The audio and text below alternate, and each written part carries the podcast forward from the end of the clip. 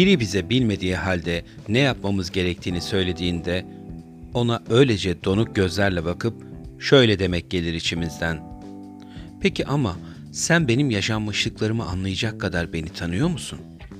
Benim geçtiğim yollardan geçtin mi? Acılarımı tadıp mutluluklarımı paylaştın mı? diye sormak gelir içimizden. Peki çoğunlukla neden bunları soramayız? Neden bizim yerimizde olmadığı halde ahkam kesen bu cümlelere maruz bırakırız kendimizi? Biz insanlar çoğunlukla kendi değerlerimizle karşımızdaki kişiyi yargılamayı veya olayı yine kişisel değerlerimizle açıklamayı çok severiz. Zira başımızdan geçmeyen olayları betimsiz bir şekilde anlatma konusunda üstümüze yoktur.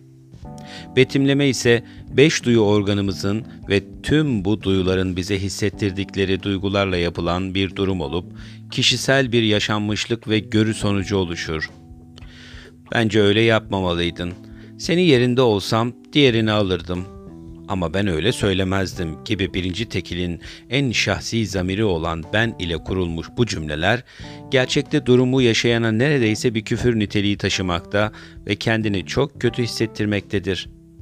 Söylediğime, söyleyeceğime pişman oldum dedirten bu serzenişe dönüşür ve öyle de kötü hissettirir. Bir başkasını yerinde olma fikri psikolojinin klişe tabiriyle empati yani kişinin kendini fikirsel olarak bir başkasının yerine koyma durumu olsa da seni yerinde olsaydım kalıbı daha çok iyi ki ben sen değilim cümlesiyle eş anlam oluşturmaktadır. Bir yargı cümlesi olan ben olsaydım karar veren kişi olmadığınız halde onun adına ya da oymuş gibi davranmanıza sebep olabilir.''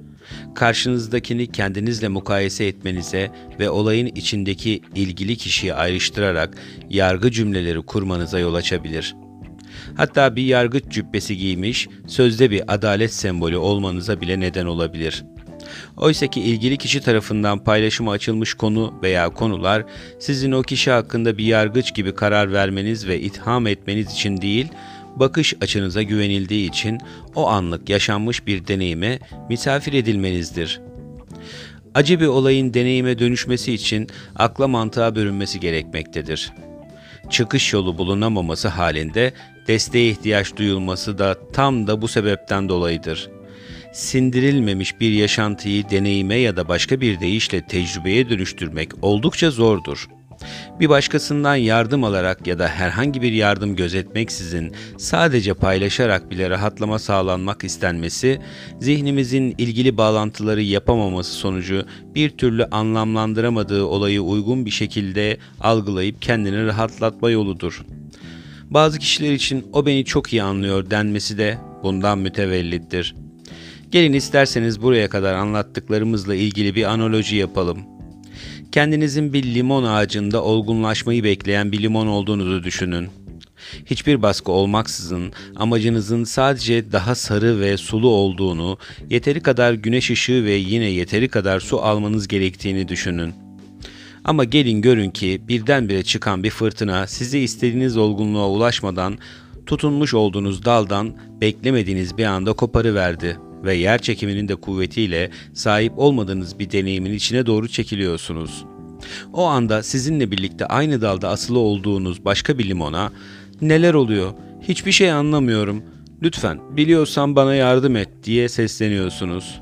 Daldaki arkadaşınız ise size Bence sen yeteri kadar dalına tutunmadın. Senin yerinde olsaydım daha sıkı sarılırdım diye cevap veriyor. Sence bu istediğin bir cevap olur muydu?''